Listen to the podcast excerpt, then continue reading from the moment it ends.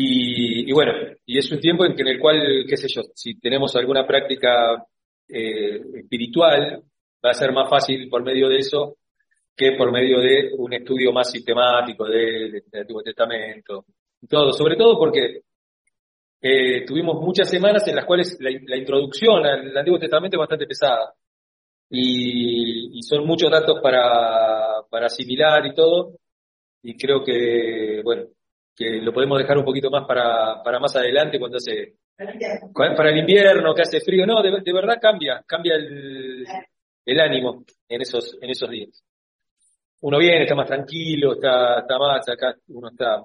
Entonces, dentro de las cosas que tenía en casa, estuve buscando y tenía al menos tres opciones. Tenía dejar el cristianismo para seguir a Jesús de Martín Paiva, tenía el libro Héroes Santas y Locas y Locos de Eduardo, y también tenía este libro que me regaló mi amigo Alejandro de Luca, que es el pastor de Liniers, donde va Marcelo, donde va nuestro hermano Marcelo, que se llama Samaritana. ¿Mm? Eh, obviamente ya sabemos de qué habla, ¿no? Habla de la mujer samaritana, habla de, de ese pasaje de, de Juan y de esa historia. Es un libro simple, corto, eh, muy tranquilo, pero que pero que tiene eh, que tiene cosas muy profundas. Entonces, obviamente, como, como siempre hacemos con este tipo de libros, eh, veremos si, si quienes lo quieren comprar, quienes lo quieren tener, eh, eh, no es un libro caro, elegí, elijo libros baratos. De hecho, nunca di el libro para comprender la reforma protestante que escribí yo porque es un libro caro. Es un libro que a mí me lo cobran caro. Entonces, como yo no lo puedo regalar, no, no es algo que yo imprimo, sino que es algo que me mandan. Es, es un libro caro. Es un libro de 12, 13 dólares y me parece que para la economía de hoy es un libro bastante, bastante caro. Eh, en cambio, este no, es un libro que, es realmente económico, porque también es un libro de 95 páginas, eh, es un libro bastante cortito. Em, para los que no sepan, Alejandro, Alejandro de Luca es pastor de la iglesia Jesús eh, Esviga. Él es profesor de historia este, por la Universidad de Buenos Aires, es egresado de la UBA, eh, es eh, magíster en teología por la, una especialización en pastoral urbana dentro de la Fraternidad Teológica Latinoamericana y aparte ha sido durante muchos años profesor y mentor, mentor del Word, del Colegio Word. Eh, tiene, tiene una larga trayectoria pastoral y todo. Ha sido profesor mío en varias materias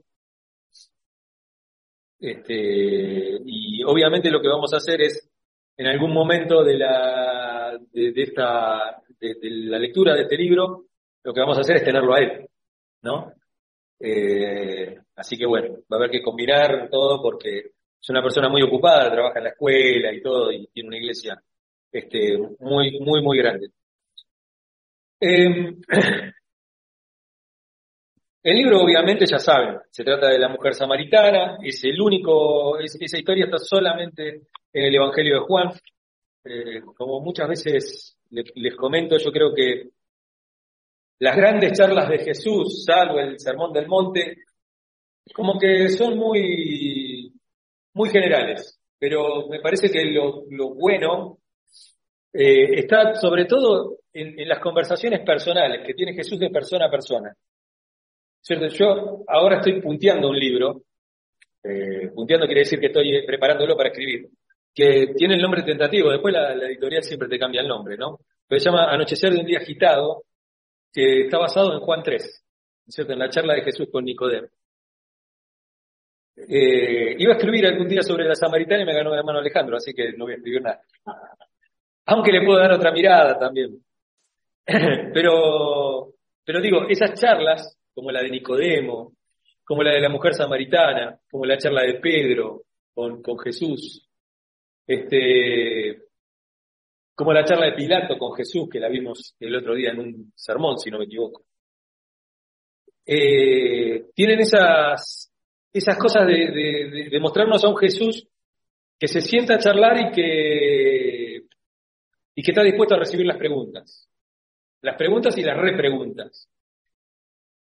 Y ahí yo me acuerdo que alguien una vez se enojó porque yo dije que Jesús era irónico. Y Jesús es irónico. Jesús muchas veces tiene respuestas totalmente irónicas.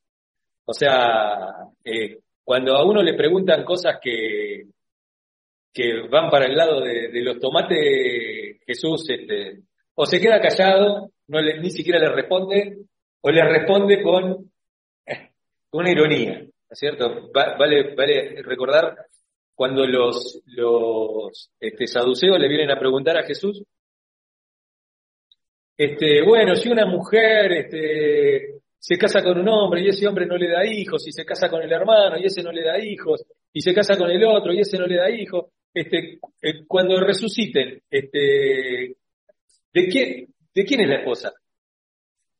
Y, Jesús le agarra y le dice, lo, que le dice, que es, este, bueno, pero nosotros este, vamos a ser como los ángeles, no nos, no, no nos daremos en casamiento, ni tendremos hijos, ni...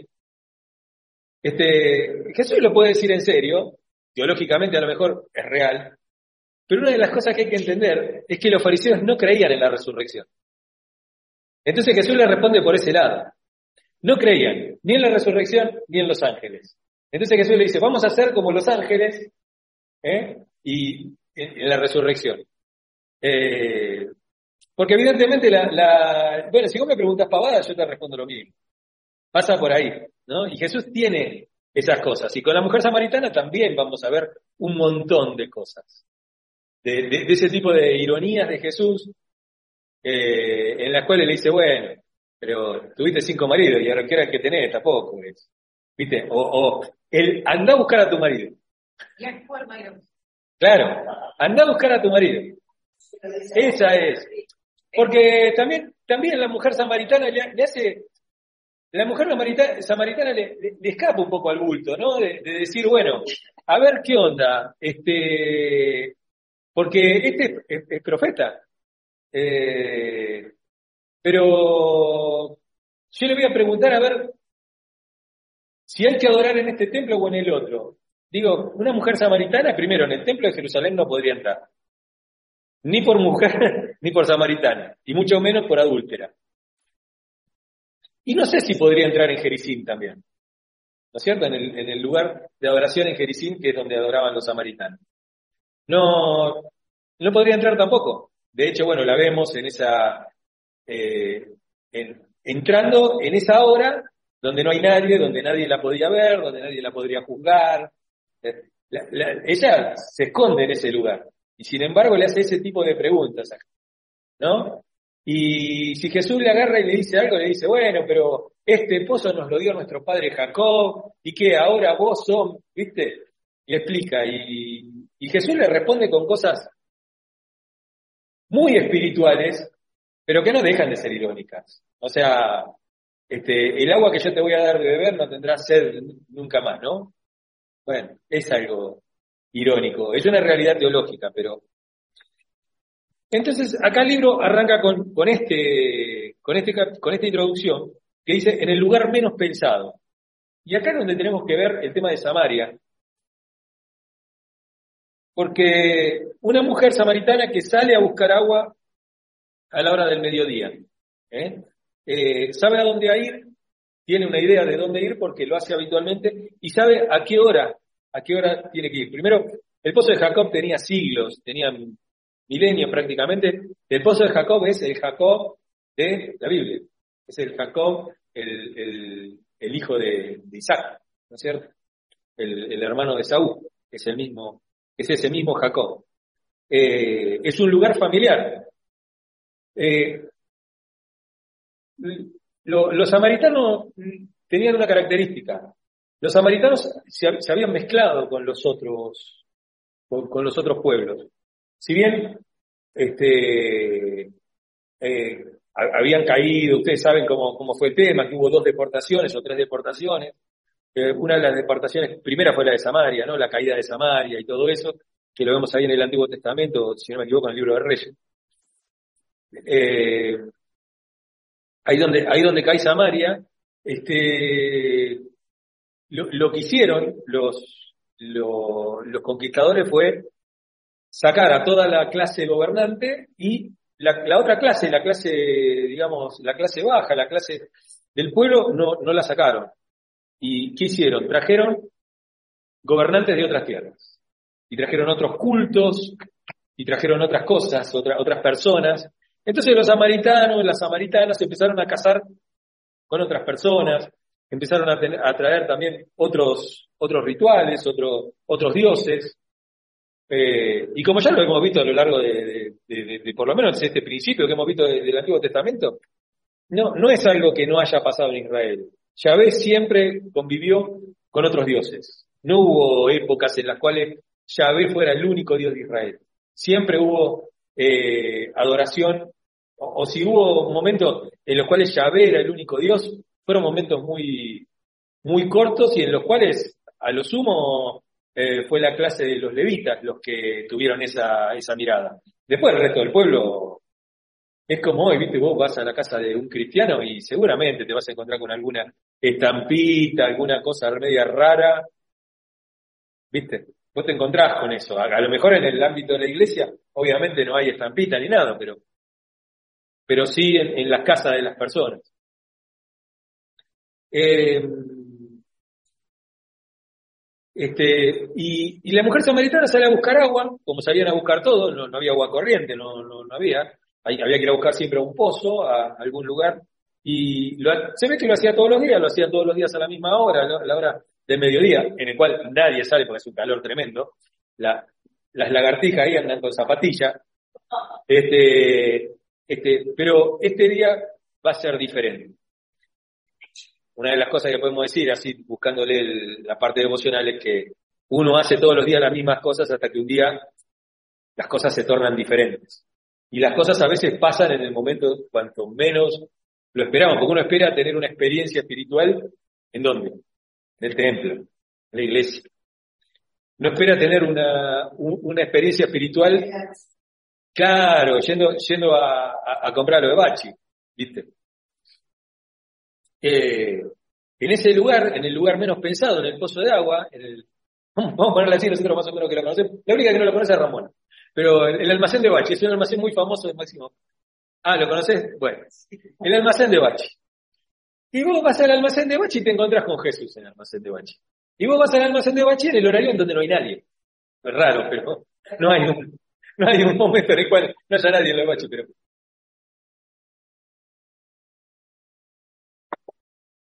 Este, y se encuentra con esta persona que no sabe quién es, eh, que no lo conoce, que no tiene ni, ni cosas en común ni diferencias con Jesús, es una persona más que, que él lo conoce, pero hay, hay, hay, cosas puntuales en la conversación que nos hace pensar que Jesús sí la conocía.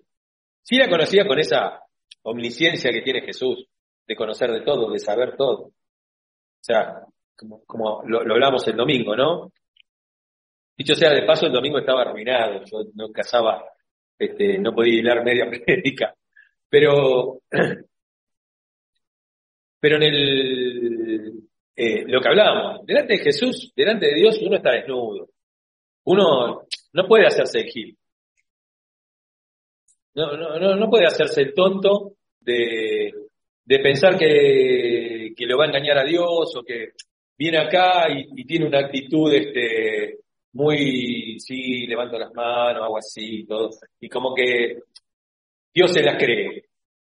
Te la podés creer vos que estás ahí, ves qué, hermano espiritual, qué hermana espiritual, qué, qué pastor espiritual, mirá cómo hace, mirá qué, qué lindo, y, pero Dios tienen claro, tienen claro todo, todo eso.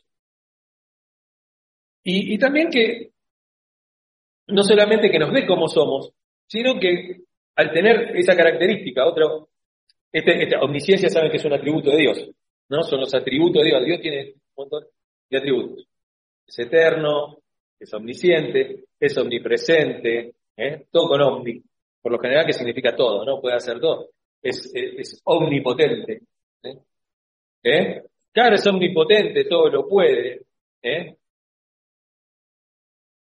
Eh, y, dentro de eso, ¿no? Eh, sabe lo que estaba viviendo, sabe lo que le estaba pasando y lo que le estaba viviendo.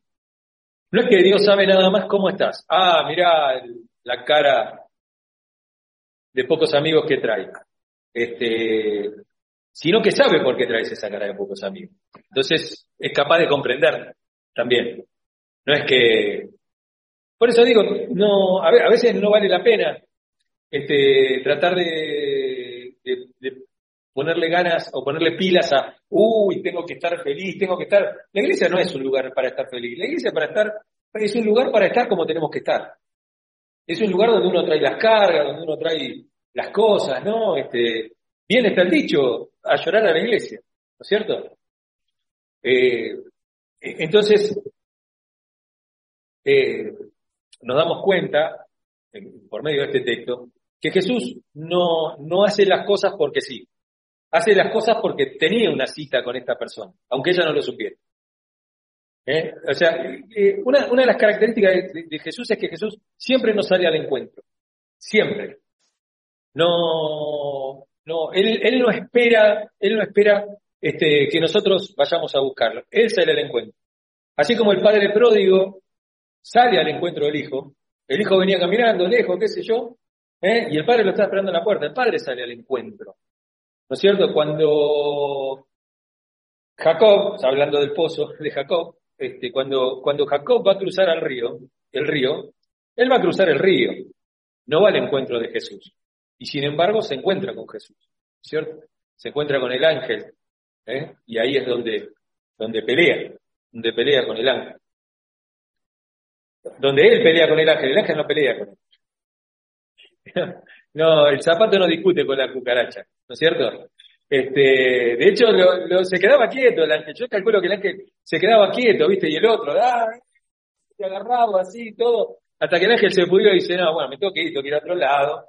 Le tocó un poquito la pierna, lo dejó rengo y listo, y ya está. Se acabó la discusión, ¿no? Que igual hay, hay resultados de eso, porque el nombre, el nombre de Jacob cambia. ¿No es cierto? Deja de ser Jacob, el suplantador, el engañador, el mentiroso, con Israel, el que pelea con Dios, ¿no es cierto? Que va a marcar al pueblo de Israel, lo va a marcar después, a ser un pueblo que pelee con Dios, que pelee con Dios en todo. a veces va a pelear con Dios y a veces va a pelear con Dios, o sea, se va a enfrentar a Dios varias veces, ¿no es cierto? Eh, y, y, una de las cosas que tiene este encuentro, el encuentro de la mujer samaritana con Jesús, es que es un encuentro que no, no, no se ajusta a los cánones de la época. No, no se daría en otro ámbito. Un judío jamás se juntaría con una samaritana. Primero que un judío no pasaría jamás por Samaria. Era, era mejor pegar toda la vuelta, hacer 200, hacer una semana de camino ¿eh? y, arriesgarse a que te choreen, a, que, como, como decían, ¿no? Como estaba el, la parábola del buen samaritano, ¿no? por esos caminos que están ahí, ¿eh? y que te, te, agarren, te fajen y te den por muerto. ¿eh? Y, vemos ahí que, era el lugar, fíjense, que, por ahí pasa un levita y, un sacerdote, pasan dos, dos de los Israel, así que no era Samaria eso, era otro lugar. Este, sin embargo, sí pasaba un samaritano. Pasaba un samaritano y vemos que tiene, eh, que tiene misericordia y todo eso quedaría para, para otro, otro libro. Ahí se, se, van a cruzar en ese lugar, ahí en Samaria, este, lugares, cuestiones de género, ¿eh? cuestiones de género, cuestiones de hombre-mujer. ¿eh? Los hombres no, no hablaban con las mujeres, no hablaban con mujeres conocidas. Como, como, vimos, como vemos a lo largo de los evangelios, a Jesús le importa poco eso. Jesús habla con uno, habla con otra, con, con esta, si tú supieras la mujer que tenés ahí, no sabés, este, la, mujer que están por apedrear, habla con ella también. O sea, se anima a defenderla a riesgo de, que lo cascoteen a él, ¿no? Por, por. ¿Qué, ¿Qué te tenés que andar metiendo? Este, discriminación, ¿no es cierto? este, con, la comunicación también del mensaje del Evangelio. Parecía que el Evangelio, hasta este punto, eh, o al menos acá en Juan, porque si uno ve, ve Juan, este, ve que eh, estamos en el capítulo 4 recién. O sea, eh, tenemos, tenemos acá este, la, acción, la, acción de Jesús se da prácticamente en todo lo que es Judea, no en lo que es Samaria. No hay hasta acá, no, no sale Jesús de, de, sus pares, de los judíos. Fíjense, este, capítulo 1, este, Jesús con este, Juan el Bautista. Los primeros discípulos de Jesús, Felipe y Natanael, o sea, Pedro, después vienen eh, Pedro, Andrés, ¿no? Después Jesús, Natanael, Juan, todos estos que están acá. Después las bodas de Caná, también en el mismo ámbito, en un ámbito de una fiesta judía, no samaritana. Después Jesús purifica el templo. Esto lo pone acá al principio Juan, posiblemente haya sido, haya sido mucho más adelante. Eh, el encuentro con, con, Nicodemo también, otro, un fariseo, ¿no es cierto? Este, después Juan el Bautista, y recién ahí sale del ámbito, ¿no? Y, va, a Samaria. Y ahí cambia totalmente el, el lugar de... Bueno, sí, pero ese texto es final. Ese texto, si uno lo pone en visión cronológica, está al final.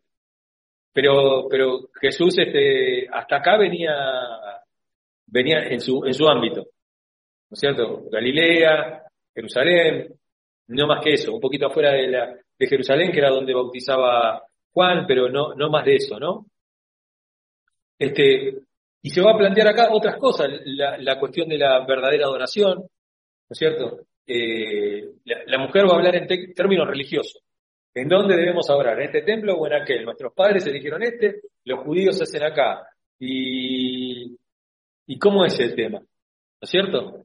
Y Jesús ahí va a establecer el tema de la... Y después otros temas de, de, actualidad en las discusiones y debates aún hoy de la iglesia, ¿no?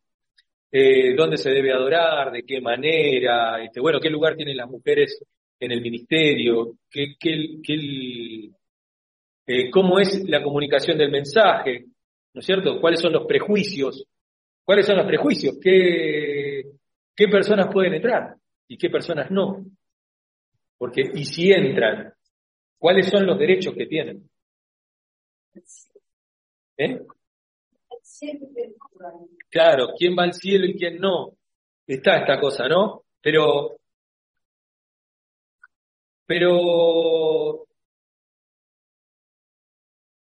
eh, yo creo que a veces estas charlas, estas charlas que están, parecen fuera de la Biblia, digo, tienen, tienen este, tienen una, una una razón de ser, que es discipular. Es, es, no, no, y esta charla, esta charla de Jesús con la mujer samaritana, es la cuestión de discipular, porque los, los discípulos de él fueron discipulados por medio de esto. Los, discípulos cuando llegaron y lo vieron charlando con una mujer samaritana, les, les agarró la chiripiorca, ¿viste? Dice, ¿cómo es esto, no? Que este tipo se junta acá y ¿qué hacemos nosotros? Lo reprendemos, imagínate que nadie era capaz de decirle a Jesús, no, esto está malo, esto está bien. Eh, eh, y, vemos que, ellos terminan siendo bendecidos por una charla que no tiene nada que ver este, con ellos, parece que no tuviera nada que ver con ellos, pero, pero es la cuestión de estar presentes y estar atentos en el momento oportuno. Siempre hay, hay un momento oportuno para, eh, dice acá eh, Alejandro, he tratado de aprovechar las lecciones de este encuentro maravilloso, dejando que Dios me hable a través del ministerio de Jesús hacia aquella mujer despreciada. Espero que Dios también te hable a ti. Eh, sé que nadie hubiera llegado hasta ella si no hubiera sido nuestro Señor. Que es lo que decíamos, ¿no? Si no es Jesús, es muy raro que alguien se, se anime a acercarse. Su viaje, dice, su viaje me emociona porque de algún modo es el viaje que Jesús ha hecho a cada uno de nosotros. O sea, eh, y acá, y acá viene, viene, viene un tema bastante, que es lo que yo les comentaba el otro día. Yo creo que más allá de a lo mejor tener escuela dominical, incluso de tener esta, esta reunión de oración, que no me parece mal, que tienen una reunión de oración antes de la reunión y todo, eh, me parece que encarar algunos ministerios que estén más con el afuera, me parece que son los que se necesitan hoy en día. ¿Cierto? Yo les hablé del ministerio de los hospitales, del ministerio de las salitas a veces, ¿no? De los, ministerios con, los lugares donde se aglomera gente este, con muchos problemas. Y las cuales difícilmente vengan a la iglesia. Y el objetivo último, fin, ponerle, qué sé yo, ponerle que sí, ojalá vengan a la iglesia. Y estaría bueno que vengan a la iglesia. Pero no ese es el objetivo. El objetivo es llevar el Evangelio a otro lado. El Evangelio se hace de acá hacia afuera. ¿Cierto? La predica del Evangelio de acá hacia afuera.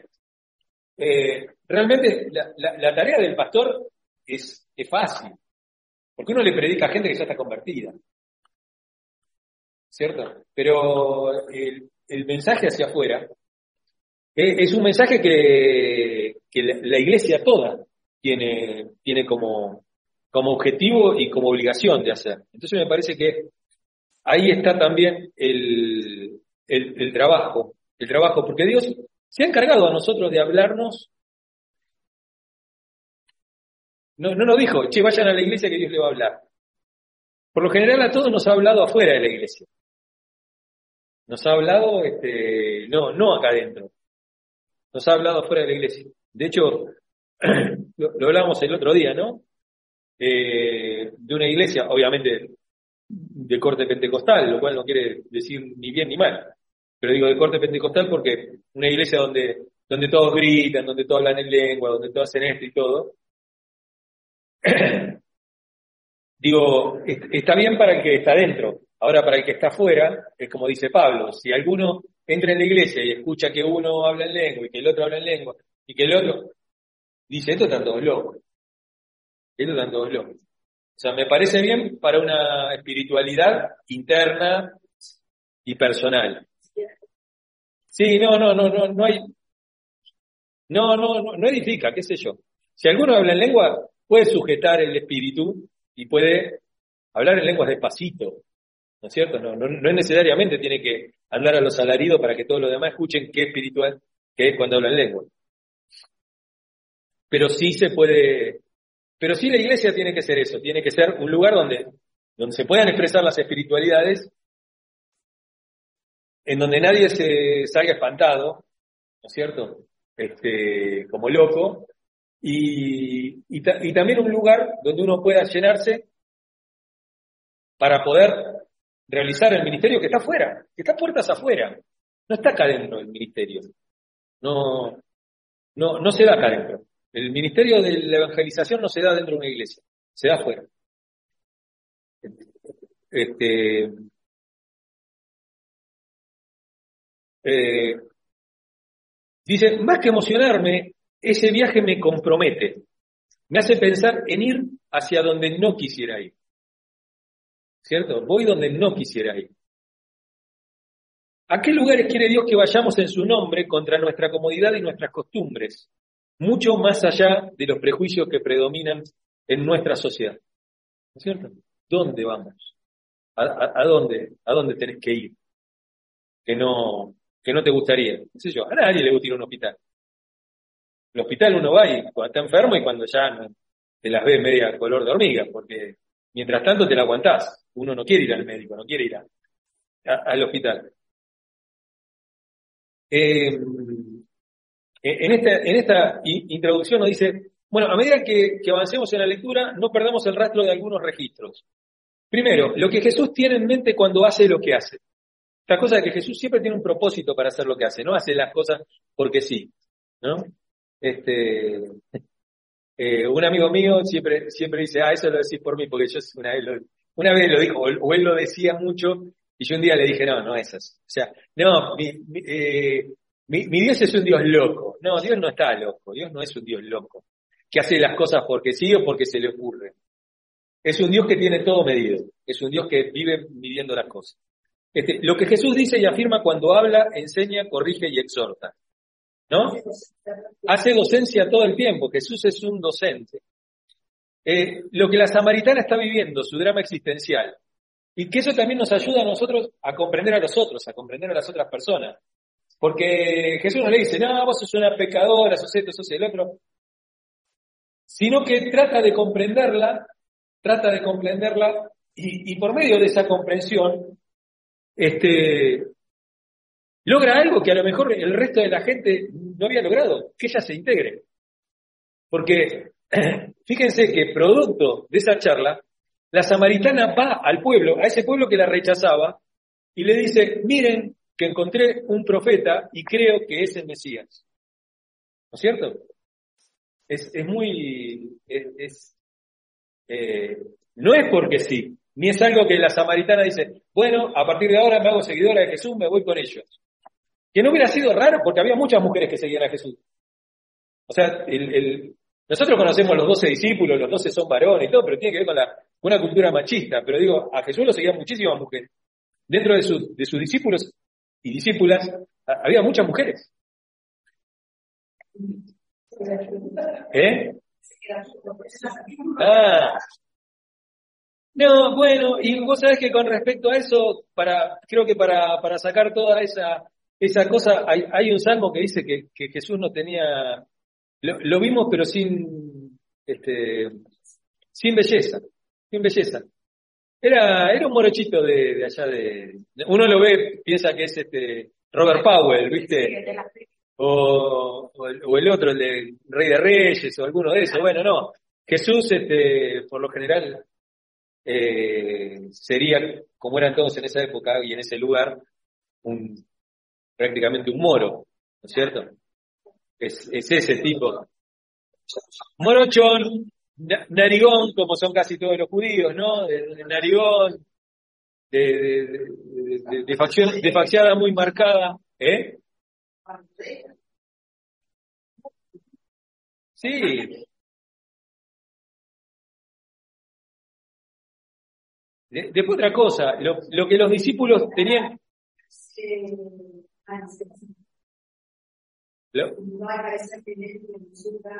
Claro, claro.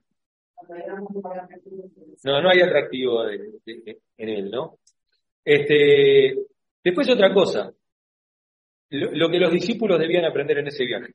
Siempre en cada cosa, en cada viaje con Jesús, en cada experiencia con Jesús hay algo que aprender. Siempre hay eh, Jesús es muy didacta. Este, y por último, la mirada de Jesús hacia el mundo, ¿eh? que anuncia la buena noticia que debe ser compartida. esta amplitud que tiene Jesús de predicarle a todo el mundo. Bueno, acá nos explica Alejandro que este libro fue demorado por la pandemia y que fue escrito en el 2019. ¿eh? Dice, muchas, muchas cosas han cambiado a nuestro alrededor y muchos procesos que aquí se describen se han agudizado en su problemática, pero la vigencia de aquella conversación junto al pozo de Jacob se mantiene intacta. Espero que bendiga tu vida, que edifique a la iglesia, que sea usado como Dios quiera y hasta donde Él lo disponga. Eh, ¿Cómo vamos con el horario? Sí. ¿Ese ventilador tiene un tiempo? Sí, sí, sí. Ah, sí. No, no, pero yo.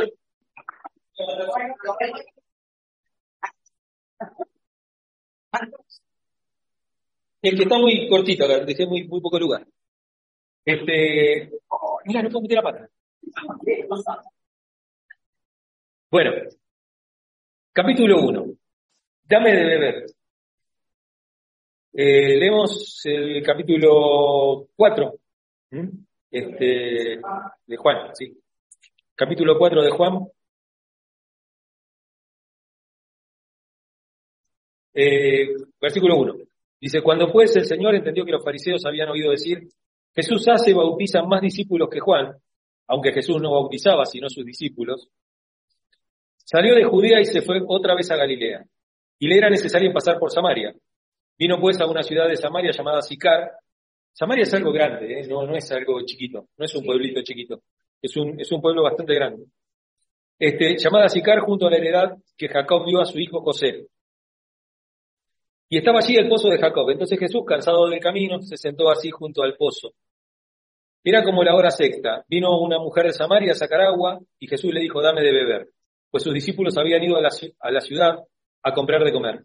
La, mujer samaritana le dijo, ¿cómo tú, siendo judío, me pides a mí de beber, que soy mujer samaritana? Porque judíos y samaritanos no se tratan entre. Entre sí. Respondió Jesús y le dijo, si conocieras el don de Dios, a quien, y quién es el que te dice, dame de beber, tú le pedirías y él te daría agua viva.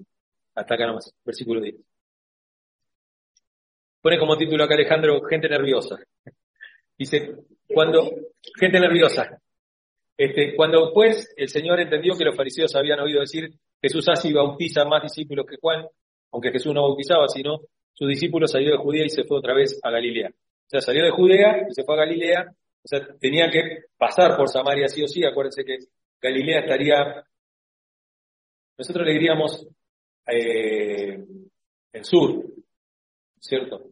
Pero también es arriba. O sea, uno sube hacia Jerusalén.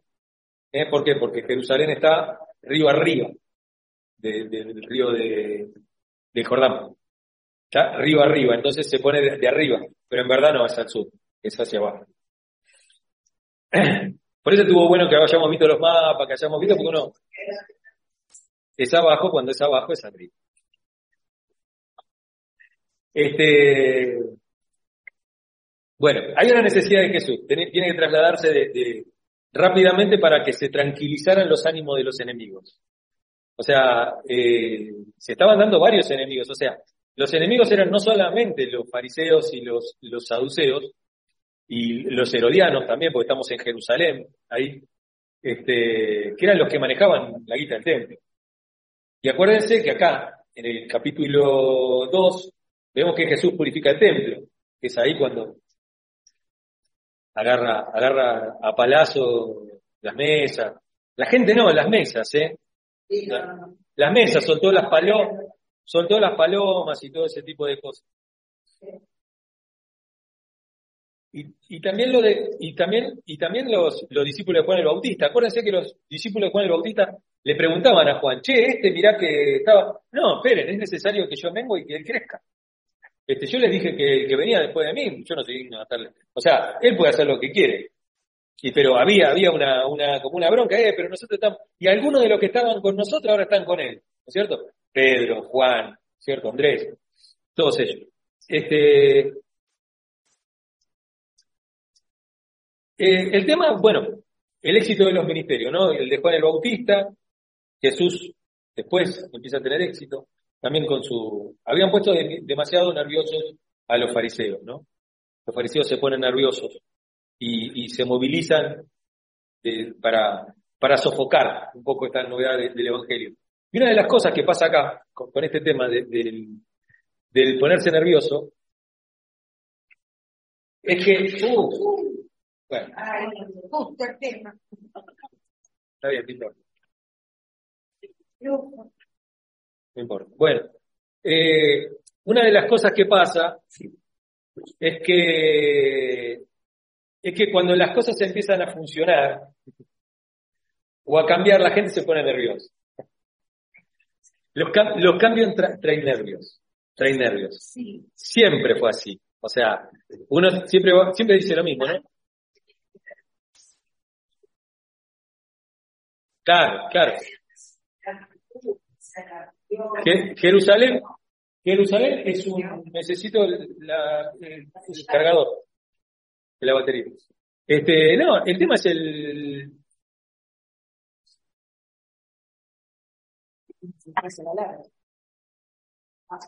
Sí, está ahí. Este, no, el tema es también.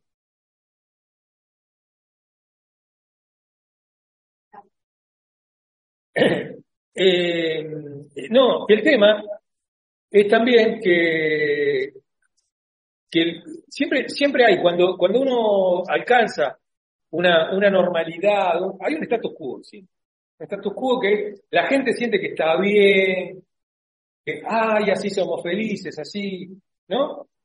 Eh, y las cosas que se estancan tienden a morir, siempre, siempre.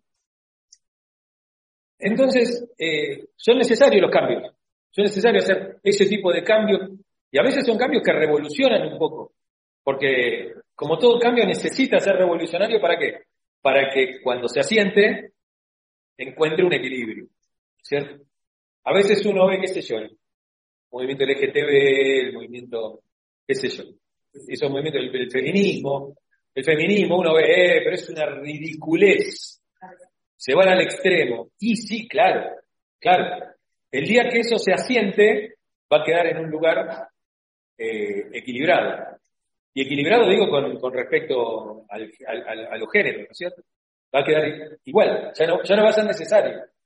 Ya no va a ser necesario una marcha del orgullo. ¿No es cierto? Hoy decimos, ay, marcha del orgullo. Yo no estoy orgulloso de ser normal, diría uno, ¿no? Heterosexual o lo que sea.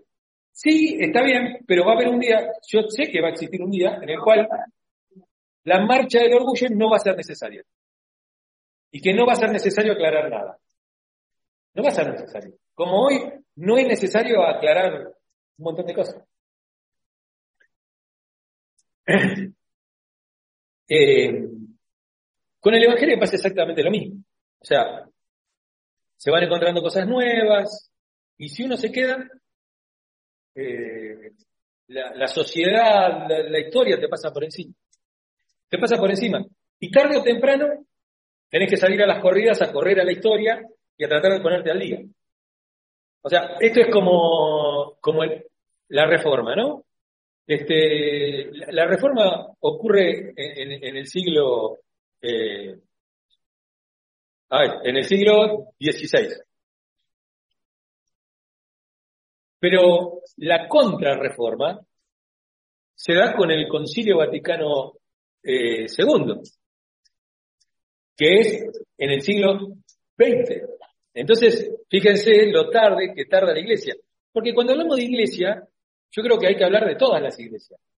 Hay que hablar de la iglesia católica, hay que hablar de la iglesia evangélica, hay que hablar de las iglesias confesionales. ¿Cuáles son las iglesias confesionales? La, iglesia este, bautista confesional, la, iglesia eh, la iglesia anglicana, la iglesia este, uy, se me fue de la cabeza, la presbiteriana, son todas iglesias confesionales. O sea, iglesias que tienen una confesión de fe y que no se mueven de esa confesión de fe. Bueno, aún vemos, aún en esas iglesias que son confesionales y que tienen esto es así y no puede cambiar, vemos cómo se van amoldando también igual a los tiempos. Entonces digo, todas las iglesias...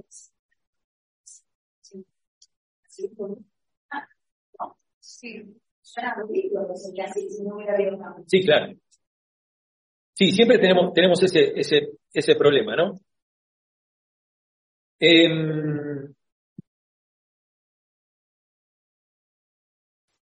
Dice, eh, el éxito de los ministerios, de Juan y el de Jesús, habían puesto demasiado nerviosos a los fariseos y las autoridades se movilizaron entonces para sofocar la novedad del Evangelio. Como fuera, había que callar a los revoltosos. Había demasiada gente, demasiada alegría, demasiada expectativa alrededor de estos dos jóvenes líderes. La oleada sobre otra, Jesús hacía discípulos, Juan también. Los dos tenían seguidores, Juan bautizaba en el Jordán, los, los discípulos de Jesús también. Los primos lejanos se conocían bien, ¿no es cierto? Acuérdense de que el parentesco de sus madres, la leve diferencia de edad, tenían unos meses de diferencia, ¿eh? la misma gracia, la misma unción, el mismo poder de Dios. Este, y, y hay algo que también se da ahí, en esos dos ministerios. Y es algo que no pasa muy a menudo, y no pasa muy a menudo porque porque todo, todos este, tienen el, complejo de ser la última Coca-Cola del desierto. Y es que ellos dos tenían dos ministerios exitosos y ninguno de los dos se, se, competían. No competían entre ellos. No había una competencia. Y Jesús tiene esa idea también de, la no competencia. Eh, fíjense cuando los discípulos van, van a decirle, ¿no? Le dicen, este, Vimos por ahí unos que echan demonios fuera, qué sé yo, y que, pero que no están con nosotros. Y Jesús le dice, déjenlos, porque el que no está, el que no es contra mí, conmigo es. ¿No es cierto? Eh, Jesús no se, no, no, no, estos no, estos son distintos, estos son, no, el que conmigo, el, que no está contra mí, es conmigo, ¿no? También va a decir que el que conmigo no está, contra mí es, y el que conmigo no junta, desparrama. ¿No es cierto? Pero tiene que ver, eso tiene que ver con aquellos que lo enfrentaban, que se enfrentaban al cristianismo. No con aquellos que eran distintos, sino con aquellos que se enfrentaban al cristianismo. ¿Eh? Por eso a mí a veces me hace mucho ruido el tema de pensar, este, sobre todo últimamente que, estoy mirando muchos documentales sobre, eh, sobre la conquista de América y sobre los pueblos precolombinos y todo, ¿no? Y, de ver eh, cómo el Evangelio los pasó por encima. Y me pregunto si Jesús hubiera sido el que hubiera viajado hasta acá, eh, si hubiera tenido la misma actitud. O a lo mejor si hubiera participado en los ritos de la Pachamama. ¿Cierto? Sí. sí. No se hubiera. Digo, tampoco vamos a sacrificar pibes, ¿cierto? No, estamos a. Porque siempre dice, ah, bueno, entonces vale cualquier cosa. Porque. Claro, claro. Sí, de, hecho no se sumaba ni siquiera a, nada. Se sumaba a, las personas y, y, incluso los dejaba con sus, a veces con sus creencias con sus formas de ver la vida. Cambiar de vida, ellos, aquellos, ejemplos hay de andar en Sí, son ejemplos puntuales y son cosas que, que, le, que lo frenaban para seguir a Jesús. O sea, había cosas que le molestaban. O sea, Jesús te pegaba donde te dolía. No. No. No, no, a todos nos hubiera gustado que Jesús le hubiera dicho, ahora vete y no peques más, deja todo lo que tienes. Y, claro, a todos les hubiera encantado eso. Y ninguno de nosotros le hubiera puesto como, le, hubiera apartado como evangelista en una iglesia. Che, mira, esta tipa tuvo un encuentro con Jesús, vamos a, a dejar que vaya y le predique a su gente. Ninguno de nosotros haría eso. No, primero tres años de discipulado, que demuestre el buen testimonio, y todo, ¿cierto? Y recién después ahí, cuando la mujer ya está repodrida y ya se fue a la iglesia, ahí estaríamos nosotros más o menos dispuestos a que ella haga algo en la iglesia. Como ustedes se dan cuenta, yo hay un montón de cosas que yo he cambiado con el tiempo, ¿cierto? Este, de no creer en el ministerio pastoral de una mujer, este, a, hacerlo, a creer, y, y le digo, y hay un montón de cosas en las cuales yo pensaba distinto y ahora pienso. Digo, porque el Evangelio es ese, el Evangelio es cambio, es ir hacia adelante. También, es, ¿eh? Bueno. Este, ¿Y por qué no, no, estaban, no estaban ni con envidia si se admiraban mutuamente? Porque cada uno estaba demasiado enfocado en lo que tenía que hacer. ¿Eh? Una, una vez me dijo un pastor, me dice, Mira, dice, si vos querés este, que la iglesia se deje de traer problemas, se deje de hablar pavada y se deje de pelearse entre ellos, dale laburo. Dale laburo, porque el, problema, el, ocio, es, es el padre de todos los vicios, ¿no? Y la mamá es la ocia. No, uno cuando esté, cuando la iglesia está en juguete, este, y no, se empieza a fijar en otras cosas, se empieza a fijar en las pavadas, ¿viste? bueno, es, es eso lo que, lo, que hay que hacer. Cada uno estaba muy metido, no, había lugar para las vanidades, ¿no? Para, para la vanidad de cada uno. Este, dice, estaban demasiado enfocados, Jesús se había acercado a Juan para ser bautizado por él, cumpliendo con toda justicia. Más tarde diría de Juan que no hubo otro igual que los profetas nacidos de mujer. Y Juan, cuyo ministerio había comenzado unos meses antes, reconocía, sin embargo, la superioridad de aquel que era el Mesías y de quien él no se consideraba siquiera digno de desatar la correa de la sandalia. Jesús debió insistir para que él lo bautizara.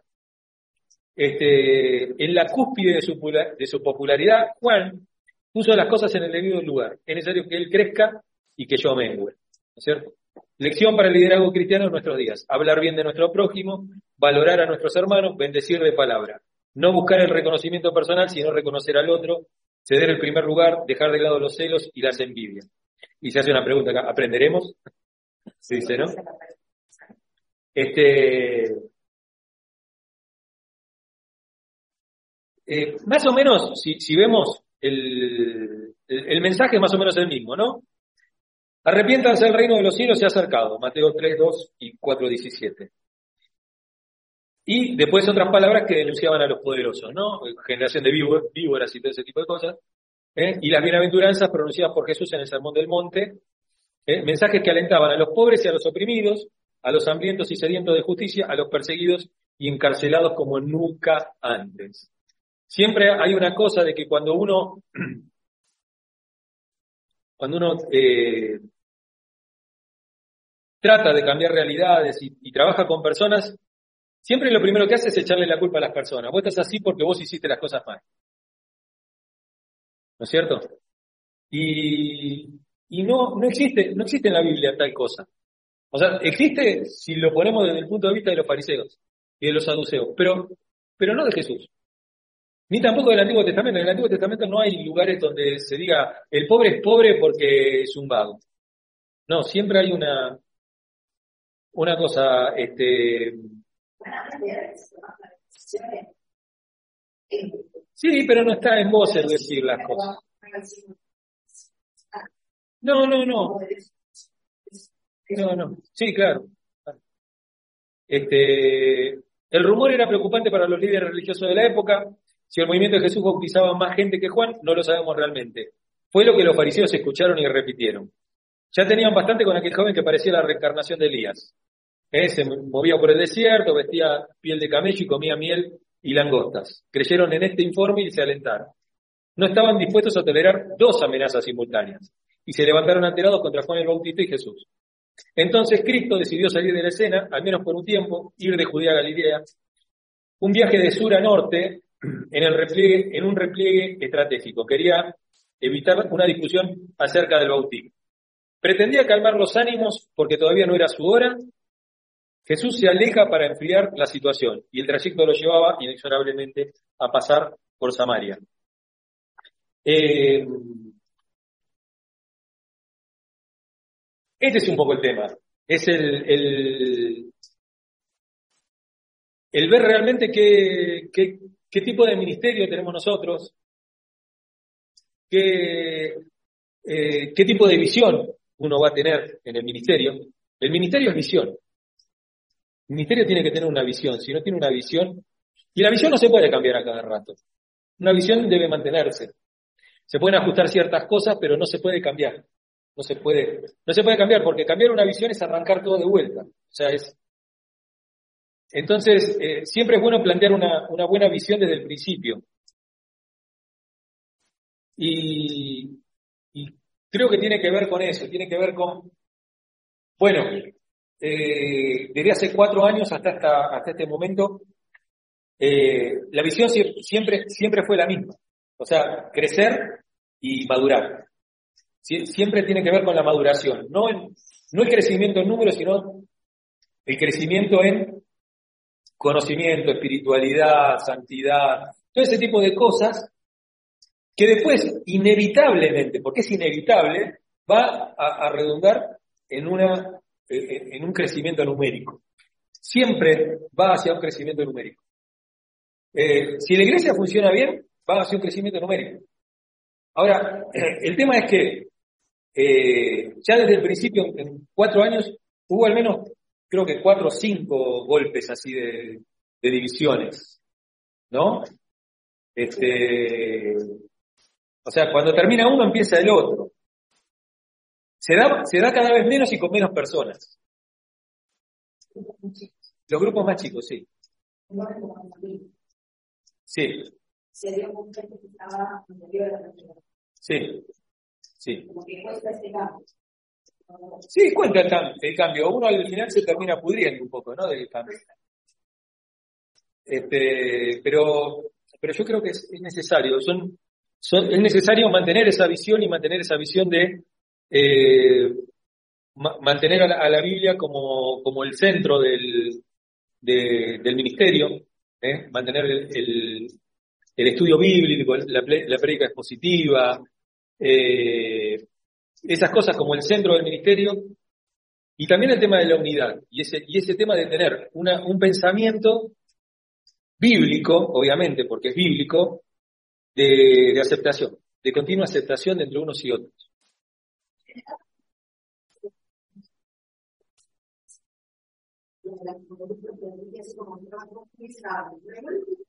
Sí, y también arraigados a los malos tratos. Sí, había, había muchos muchos malos tratos. No estoy hablando de Bea y Carlos en este caso, pero estoy, estoy hablando de, de, en general. Cuando nosotros venimos a esta iglesia, había muchos malos tratos.